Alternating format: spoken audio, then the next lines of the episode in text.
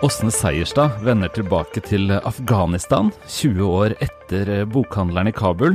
Og Seshan Shakar vender tilbake til en barndom med norsk mor og pakistansk far i romanen De kaller meg ulven. I denne episoden av Morgenbladets bokpodkast skal vi snakke om to av bøkene i høst det vel er knyttet eh, høyest eh, forventninger til. Jeg heter Bernhard Ellefsen, jeg er bokansvarlig i avisa. I den andre enden av telefonlinja har jeg Ane Farsetås, kulturredaktør. Hei, Ane. Hei, Bernhard. Ja, denne uka har du virkelig lest og skrevet uh, og jobba på. Ikke at du ikke alltid gjør det, men uh, nå har du jo virkelig lest to av uh, de bøkene som det knytter seg aller mest spenning til, og anmeldt i avisa. Ja, det ble begge to, begge to gitt, men det var moro, det. Det, det viste seg jo eh, å være gode, syns jeg, på, på hver, sin, eh, hver, sin, måte. Skal vi, skal vi begynne med Åsne Seierstad da, kanskje? Og hennes ja, vi må afghanerne? Begynne med den.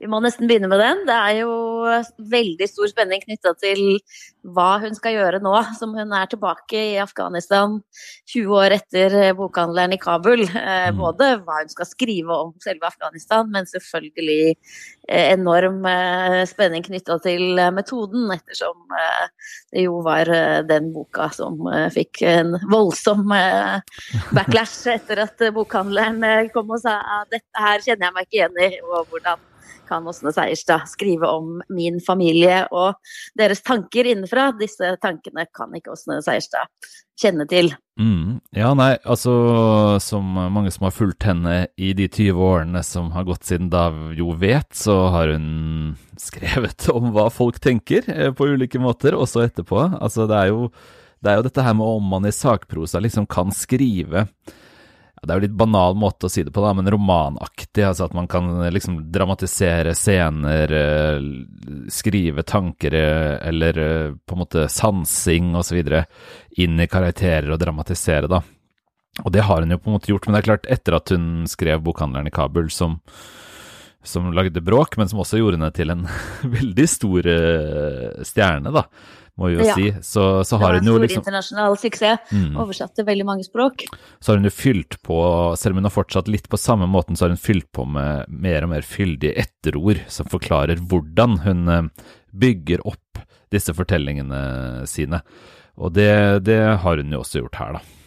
Ja, hvor, hva står det i det etterordet? Jeg er nysgjerrig. Mm, altså det, altså det som kanskje skiller det mye fra, fra bokhandleren i Kabul, som, men som jo det er lenge siden det, så hun har jo liksom gått gjennom ulike metodiske grep her. Det er jo at hun skriver at alle intervjuer er tatt opp på bånd, så da må vi jo tro da at hvis det skulle skje noe lignende som den gang, så kan hun, kan hun vise til opptak. Det andre er at hun prøver å forklare litt hvordan, hvordan Altså hva hun trenger for å lage disse scenene. Hun sier at uh, hun liksom først uh, intervjuer noen, og så, og så når hun skjønner på en måte hvor hun vil hen uh, med sin fortelling, så spør hun og spør og spør, og hun spør i ulike sammenhenger, sier hun. Hun, hun bruker nesten sånne psykoterapeutiske grep da, for, å, for å se om hun kan ta intervjuobjektene sine i selvmotsigelser, f.eks. Så jeg syns jo på en måte hun forklarer det ganske greit, men det er klart, resultatet er fortsatt ganske likt. Hvis man mener at en, en journalistisk tekst ikke kan si Uh, og så er den og den redd, eller hva tenkte den og den i 1983, eller noe sånt noe. For det, er, det, altså det kan jo heller ikke intervjuobjektet vite akkurat hvordan det øyeblikket i barndommen for 40 år siden føltes. Uh, men det er fortsatt med. Sånn skriver ja. hun fremdeles. Ja, så hun opprettholder den samme stilen, da. Uh, ja, i prinsippet så gjør hun det. Hun Hvordan hun, hvordan hun jobber ja. for å komme fram til den stilen. Ja, og med to søstre så, som kom for, uh, for, noen år siden, altså den eh, store boka som ble en enorm bestselger eh, om de to søstrene fra Bærum som, som, reiste til Syria, så skrev i hvert fall jeg om at jeg mener man må hva skal jeg si da, man må egentlig ta stilling til fortelling som sådan i journalistisk sakprosa når man leser Åsne Seierstads bøker, og, og da tok jeg stilling for hennes fortelling. Jeg mener at det er mye vunnet i erkjennelse på å skrive på denne måten, og det jeg syns var, var, det viktigste da, var at hun klarer å åpne opp situasjonene um, og vise at de er sårbare for, for tilfeldigheter, for uh, foranderlighet, for liksom uh, mulighetene for at ting kunne ha gått annerledes, at det er vanskelig når man skriver i en mer sånn en sobrere og mer rapporterende stil. Hun klarer å lage sånne åpne nå. Det var i hvert fall min påstand den gangen, da. Og, og derfor er jeg jo på en måte ganske positivt innstilt til denne relativt egenarta stilen denne gangen også. Mm, men kan man ikke gjøre det? Jeg tenker jo at det kan man jo gjøre med andre metoder. Noe som var så bra med To søstre, var jo for det første bruken av chatmeldinger. Der er det jo de selv som uttrykker seg. Dog mm. eh, selvfølgelig ville ikke de selv ha ønsket at det skulle komme ut, men det er jo måten hun bruker det på. Man kan vel også altså eh, tolke eh, med sin egen fortellerstemme. Eh, ulike muligheter, ulike veier historien kunne ha gått. Ja, ja. Det kan man si. Ulike alternativer. Mm. Ja, ja, det er veldig godt poeng. det. Man kan gjøre det på ulike måter. Men man kan jo snu litt på flisa òg, da. Altså En uh, sakprosaforfatter vi setter veldig høyt for hennes uh, liksom presumptive forpliktelse på det dokumentariske, Svetlana Aleksejevitsj. Hun tar jo også veldig egenrådige grep i hva hun i sine intervjubøker gjengir og ikke gjengir. Altså det er helt hvis vi sier at liksom fortellerstemmen til Åsne Seierstad er lukka da, og litt autoritær, så er det jo like vanskelig å få hull på eh, Aleksejevitsjs grep, men det, men det, bare føles helt motsatt, ikke sant? Det er, det er den motsatte enden av skalaen. Men, men den, det, altså, det, at vi liksom må stole på eh, forfatteren, og, og, forfatterens utvalg og fremstilling og sånn, kan, jo, kan man jo tolke litt likt, kanskje. Men en, et eksempel jeg var uh, litt uh, Altså, jeg brukte da jeg skrev om To søstre, det er en historisk bok. Eh, Peter Englund, den um, kjente svenske historikeren um, og akademimedlemmet, hans første bok, tror jeg det var, i hvert fall hans gjennombrudd, handlet om slaget ved Poltava. Og det er jo et slag som utspilte seg for 300 år siden. Men den ble lest av mange, og det er fortellende historie. Ikke fortellende journalistikk, kanskje, men altså fortellende historie. Og der forteller han om scener. Altså her, Der blir den og den soldaten båret på båre derfra dit, eller de sitter der og der i teltet rundt et bål. Men den har fotnoter. Mm. og det er det som på en måte er spesielt der. Da, da ser du at hver scene er bygd opp av kanskje fire eh, brevvekslinger og en dagbok. Du får se hvor mange kilder som går inn i hver av disse scenene. Så selv om de føles romanaktige, så er hele veien kildegrunnlaget synlig. Da. Og da blir det jo mm. på en måte enda mer imponerende, kan man si. Mm. Og det er det ikke. Vi skal ikke snakke bare om teknikk, men sånn er det jo ikke hos Åsne Seierstad. Men som du sier, eh, heller ikke hos Aleksejevitsj, selvfølgelig. Og det er jo noe interessant der, fordi hennes metode der, der, der, bare er folks stemmer, ikke sant. Ikke Aleksejevitsjs stemme, det er det hun er kjent for. Stemme, såkalte stemmeromaner eh, kalles det jo av og til. Eh, men det har jo noen ganger blitt fremstilt som at det er så bra fordi det er så transparent.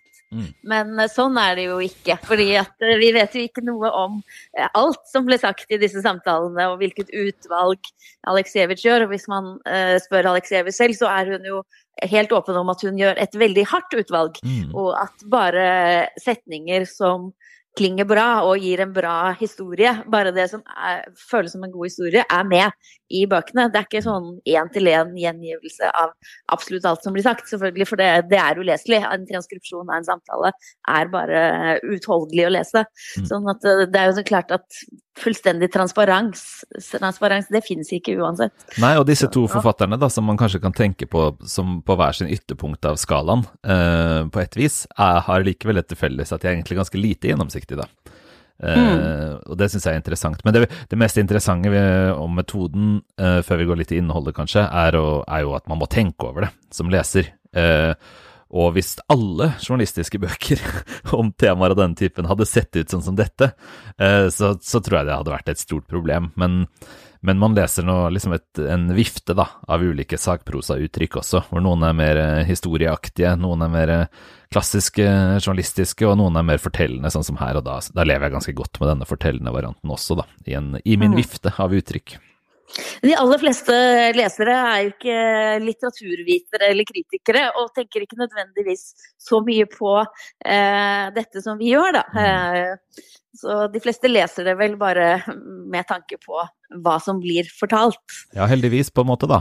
Eh, altså, det er klart, uh, En liten tanke for metoden får man av etterordet hun gir her, men det er jo klart temaet hun skriver om her, mener jeg er jo altoverskyggende viktig. Og, og måten hun har løst det på, får frem noe som er veldig betydningsfullt. Og dette handler jo om Afghanistan nå. Altså, det er en stor bok, nesten 500 sider. Um, den trekker opp uh, egentlig Afghanistans moderne historie. Der er, det, der er jo stoffet avleda fra engelskspråklige historiebøker. Um, men hennes originale bidrag er at hun har tre kilder. Hun har liksom fortalt afghanernes historie ved tre av dem, som hun sier i etterordet. Og de tre er veldig forskjellige. Det er en kvinne født på 70-tallet. Um, hun hun får et spesielt liv eh, fordi hun har polio som barn, og, og får eh, liksom en, et ben som er kortere, og, og, må gå med krykker og lære sent å gå osv. På grunn av dette så blir hun ikke gifta bort, og kan gå inn i en helt annen livsbane enn eh, søsken og andre kvinner av samme generasjon. Uh, ja, Så hun slipper unna kvinneskjebnen gjennom uh, sykdom. Det høres jo ikke ideelt ut akkurat, men uh, hun slipper noe som veldig mange andre kvinner må leve med. Ja, og ingenting ved kvinnelivet i Afghanistan er jo ideelt, så, så, det er liksom bare unntaket som kan redde, redde en kvinne. Og hun, hun klarer også på en måte å krangle seg til utdannelse ett år av gangen. Pappa, kan jeg få lov til å gå ett år til på skole? Og sånn går det helt til hun har en mastergrad, og hun blir um, en sentral aktivist og, og til slutt visestatsråd i um, Ghanis regjering, altså den siste regjeringen før Taliban kom tilbake. Og så er det en veldig uh, spesiell kilde, en Taliban-kommandant ved navn Bashir, som virkelig, han må jo si, har spilled the guts for uh, Seierstad her, da. Han har fortalt alt mulig om sin oppvekst og sitt familieliv og sine koner og sitt eh, arbeid i Haqqani-nettverket, altså den verste delen av Taliban. Så det er jo en helt utrolig kilde, da. Eh, og så er det mm, en yngre kvinne som heter Ariana, som er født like før 11.9.2001. Eh, det er vel rundt årtusenskiftet, da. Og i boka her så er hun jo da en representant for de som har vokst opp i et Afghanistan som i hvert fall til dels har vært fritt, da, og hvor jenter har kunnet høre på Justin Bieber og gå på skole. Og hun er jo da en av de som liksom blir helt knust når Taliban tar tilbake makten i 2021. Eh, Så mm. disse tre og deres familier og liksom omland er materialet Seierstad bruker her, og så fyller hun på med masse historie rundt. Ja, Men hvordan blir disse tre fletta sammen, da? Er de liksom, løper de ved siden av hverandre? Ja, det er eh, veldig? Ja, jeg syns det er veldig elegant løst. Eh, de, eh, de går på kryss og tvers, ja, gjennom boka. Det er ikke liksom tre sånne klumpete deler. Det er, boka er skrevet kronologisk, så den første tredjedelen tar oss, tar oss frem til 11. september. Den andre tredjedelen tar oss frem til august 2021, altså da Taliban da Kabul faller igjen etter at amerikanerne trekker seg ut, og den siste tredjedelen handler om tiden etterpå. Så det er eh, kronologi som, som organiserer fortellingen, og da, da fletter, flettes disse tre historiene og deres respektive liksom, ja, omland, for det er veldig mye omland. Uh, vi møter mange mennesker her, selv om det er gjennom tre. Uh, så flettes det sammen da, til en historie som jeg syns er veldig, veldig sterk nå, fordi det jo, som det ble advart om i 2021, så ble det stille fra Kabul. Mm, eh, og, og, og, dette her liksom mener jeg får hull på stillheten, og det er en stor bedrift i mine øyne. Ja, fordi nå dreier jo alt seg om Ukraina, av veldig gode grunner selvfølgelig. Mm. Så det, for en gangs skyld har jo Åsne Seierstad skrevet en bok som ikke står eh, midt i nyhetsbildet. Mm, ja, ikke sant. Hun har jo vært eh, Det har jo vært helt spesielt hvordan hun har skrevet bøker fra sentrum av nyhetsbildet de siste 20 årene, ikke sant. Uh, det er vel en Libya-bok til og med som ikke har blitt noe av, har jeg sett i noen intervjuer. Men ellers har hun jo vært i Serbia, Tsjetsjenia, selvfølgelig ja, Syria, uh, Irak uh, og Afghanistan før. Så, så denne gangen syns jeg jo timingen er god, men på en annen måte. Fordi det er så utrolig nødvendig å, å huske på at, um, at at det gikk til helvete i Afghanistan, og samtidig så er det en, en bok som ikke er helt håpløs. Altså, hun, mot slutten så, så, så virker det som altså, Igjen, da, det er jo ingen kommentatorstemme her, så det er jo ingen påstander i boka, nesten. Veldig Nei, lite analyse. Hvordan situasjonen er i Afghanistan, hva man kan se for seg, kan skje framover, uh, muligheter og begrensninger. Det er fortellingen som liksom skal, eh, skal, vise dette frem, og det fortellingen fra den siste tredjedelen her viser, da, er at uh, det er håp, fordi 20 år med i hvert fall noen former for frihet, og selvfølgelig mye utdanning og en viss modernisering, har satt spor. Mm. Denne befolkningen er ikke li, altså særlig kvinnene, da, er ikke like lett å undertrykke nå som de var før 2001. Så der, der er det et visst, et visst, håp. Men de trenger hjelp. Mm. Mm. Ja. Uh, skal vi gå til den andre store boka denne uka, 'Cæsar Sjakar', som fikk sitt store gjennombrudd uh, med 'Tante Ulrikkes vei', debutromanen hans. Uh, han er ute med en ny bok. Ja, hans roman. roman nummer tre, den, den, midterste, altså bok nummer to, et gul bok. Denne her heter 'De kaller meg ulven', og den er en ganske annerledes bok enn de to forrige, vil jeg si. På hvilken måte? Og hvem er ulven? ja, hvem er ulven? Ulven er jeg-personen uh, i denne uh, romanen. Fortelleren. Og fortelleren kan man jo mer enn ane at det ikke står milevis unna forfatteren. Det er Altså, den er forskjellig på den måten at den har en litt annen form, der den første boka jo var en slags brevroman, nesten. Altså, kan vi kalle det i hvert fall. Det var jo riktignok brev til en, en, en NOVA-forsker. Så det var jo to gutter som rapporterte om sin hverdag eh, til en, til en eh, levekårsundersøkelse, eller sånn ungdomslivsundersøkelse. Og bok to var en veldig streit, altfor streit i mine øyne, eh, liksom realistisk roman om en om en fyr som jobba som byråkrat, og som var revet mellom miljøet på jobben og miljøet hjemme, på en måte, den, den, eh, den syns jeg var veldig skuffende. Gul bok, veldig stiv, liksom en sånn sosiologisk case-studie, mer enn en, en, roman, i mine øyne. Så er det her en mer sånn fragmentarisk eh, bok som, som egentlig eh, består av minner. Den har en rammefortelling, en gjennomgående liksom, nåtidsfortelling. Um, som har også veldig mange fine øyeblikk, men men det er liksom minnet som driver teksten. Er det en uh, far-sønn-roman? Ja, i aller høyeste grad. Uh, det er jo litt fordi far-sønn-relasjonen er den som er sentral i den nåtidssporet i boka, da. Men, men moren er også viktig. men det er jo, altså familien er jo en arbeiderklassefamilie i Dalen i Oslo, som det heter det her. da. Det må være Groruddalen. her heter det Dalen med stor D. og Moren er norsk eh, og tilhører den ganske sånn utsatte arbeiderklassen.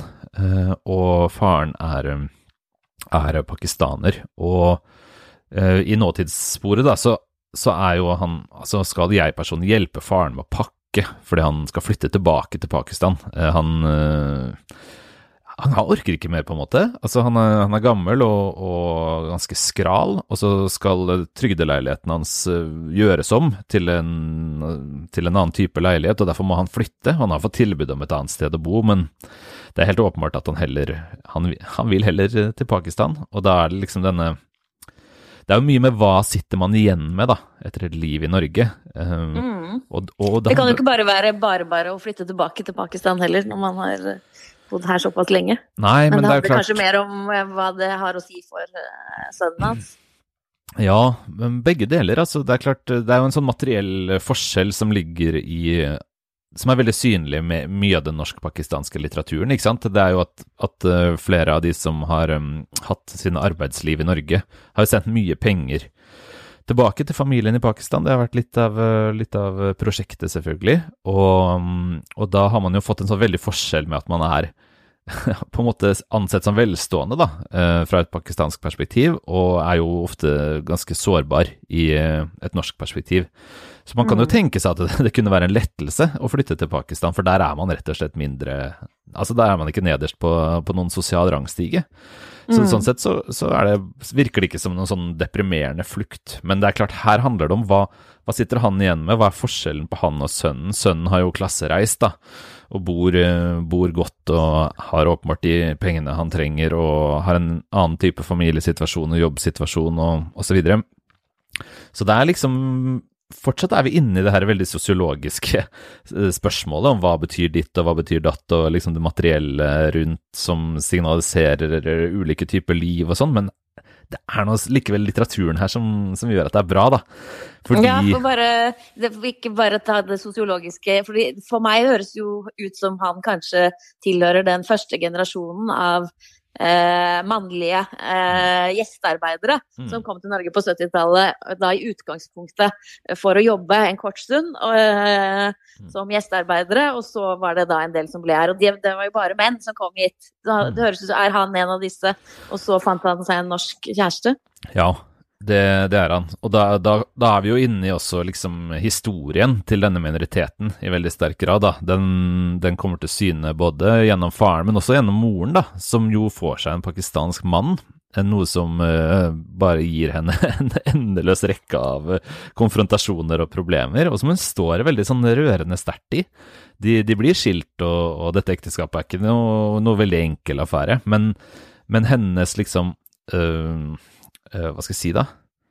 Hennes standhaftighet i møte med all rasismen uh, som, som, hun blir konfrontert med fordi hun har en pakistansk mann, den er veldig nyansert og rikt og konkret skildra her. Det er, altså, det er scener, det er venninner som slutter å ringe osv. Det er Shaka rett og slett dritgod på, på å, å, skrive, de, de konkrete scenene.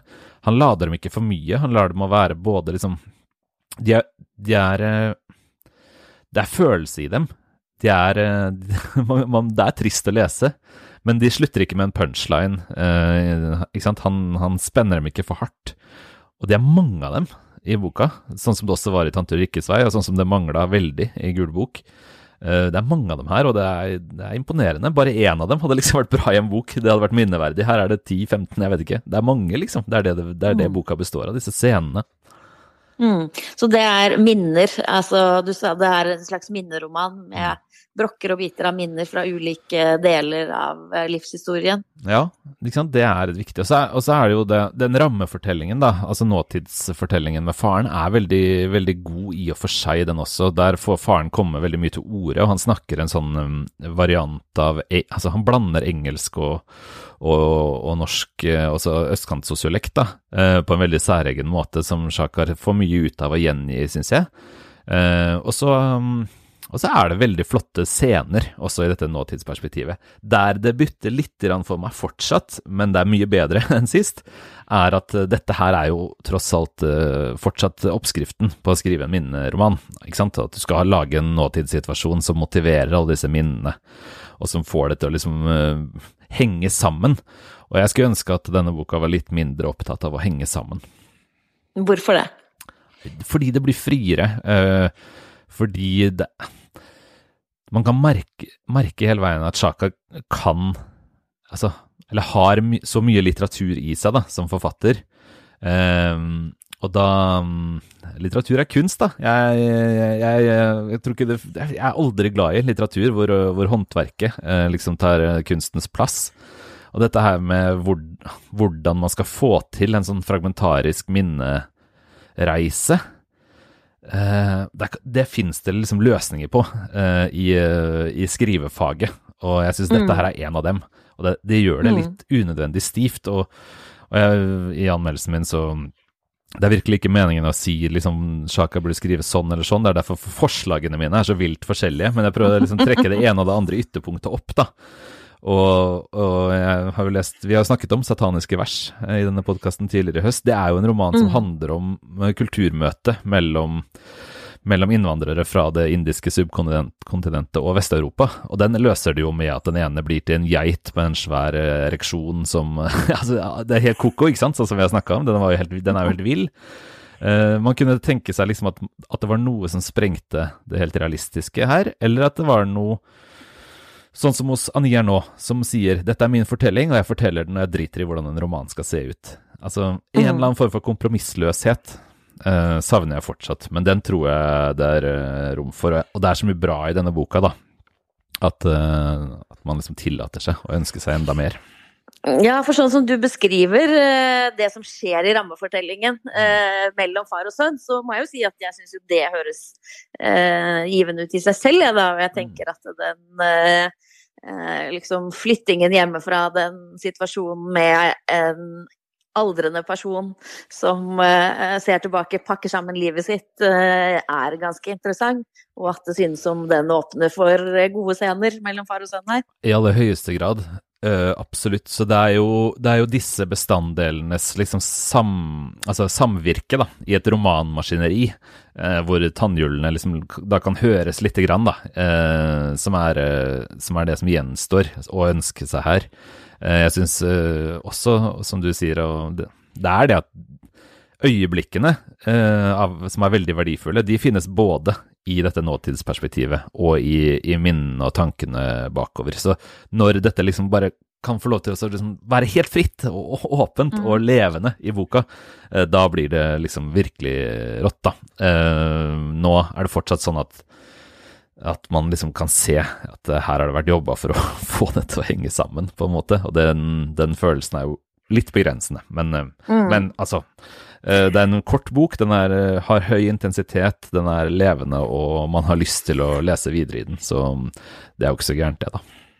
Ja, du gjengir eh, blant annet en eh, dialog, en utveksling mellom far og sønn, som begynner sånn Fins ikke dårlig vær, bare dårlige klær, sier jeg. Ser på ham og begynner å glise. Han begynner å le. Han fortsetter ut på tur, aldri sur. Eh, og så fortsetter det sånn med mm. veldig norske uttrykk. da, holder på å le seg i hjel. Ja, det er veldig, veldig fin scene. Og det, grunnen til at jeg prøver å trekke fram det også, er at uh, Shaka skriver på en måte ja, Vi har jo snakket også om, eh, om, om hva velskrevet betyr. Altså, mm. Shaka skriver veldig bra, og, og og det, det, er bra, men, men, det er også noe i det lave, ikke sant? noe i det enkle, eh, som har, har, minst like mye liv, hvis man ser etter. Og her er det bare en helt enkel, liksom, tilforlatelig utveksling av sånne norske klisjeer, og så rister de på hodet, og så sier de nordmenn. Ikke sant? Og det er jo, for det første så er det jo mye avstand mellom far og sønn her. Så disse øyeblikkene av uh, samforstand eller sånn, det er uh, sterkt. Og så er det jo det at de liksom uh, snur om på rollene, da. Uh, her handler det så mye om, uh, om hvordan nordmenn, i anførselstegn, ser på dem. Det er mange, mange scener som, som, handler om hvordan de blir sett. Altså, faren blir anklaga for å stjele på butikken, ikke sant. Fortelleren går i et velstående nabolag og ser at de som bor der, ser rart på ham fordi han ikke er helt hvit, og, og videre. Eh, men det er jo så fint, da, på en så lett og elegant og liksom upretensiøs måte minne leseren på at vi ler av dere. Mm. liksom ut på tur, aldri jævla sur, og dere er jo helt håpløse, liksom. Eh, så denne, denne ganske muntre og lette måten å snu, snu rollene litt på, syns jeg også er fint her, da. Men, eh, men først og fremst er det et eksempel på at det som fungerer veldig sterkt. Ikke alltid trenger å være sånn spektakulært velskrevet eller ha noe voldsomme blomstrende metaforer eller ha de liksom den mest avanserte språkleken, da. Det er en veldig konkret, fin liten scene som er mer eller mindre perfekt timing i, og det, mm. da blir det bra. Det får en følelse av at boka er litt morsom når jeg leser dette? Ja, um, den er eh, litt morsom. Den er, noen ganger er den veldig morsom. Uh, altså, sånn, den har noen fine one-linere. Uh, han, han, forteller om et ganske tidlig barndomsminne, forteller han her, av at han er i Pakistan, og hvor det er eh, sånne hull i gulvet til do. Og så sier han at uh, jeg skulle være en uh, mann av to land, eller noe sånt noe, men jeg turte bare gå på do i ett av dem. Det er jo en uh, på en måte Den har, kan ha snert, men det er en ganske sånn sår humor, da. Og, og, det er ikke veldig mye av den. disse to eksemplene er nok Det er ikke sånn at det hagler. men jo, jeg syns den har en sånn munterhet, da. Mye fordi den ikke er for tung på labben, ikke sant. Det er ikke, den spenner ikke for hardt til. Uh, Gul bok var ikke morsom fordi den var spent for hardt. Uh, her er det ikke sånn. Det er skrevet med mye lettere penn, og da, da er det lettere liksom å Altså, da kommer det luft inn, da. Og, og munterhet her og der. Og uten, og uten at den da no, taper noe alvor, ikke sant. Den blir mer alvorlig fordi det er bedre. Din uh, tvisynte vurdering av uh, denne romanen uh, kan man lese om i ukas utgave av Morgenbladet? Det kan man, og også da om, Åsne Seierstads 'Afghanerne', som var den andre boka vi snakka om. Begge anmeldelsene og flere til finnes på morgenbladet.no, hvor man kan abonnere på avisa også, selvfølgelig, som vi håper du vil gjøre. Vi, vi snakkes igjen neste uke, Anne. Takk for praten. Takk for praten.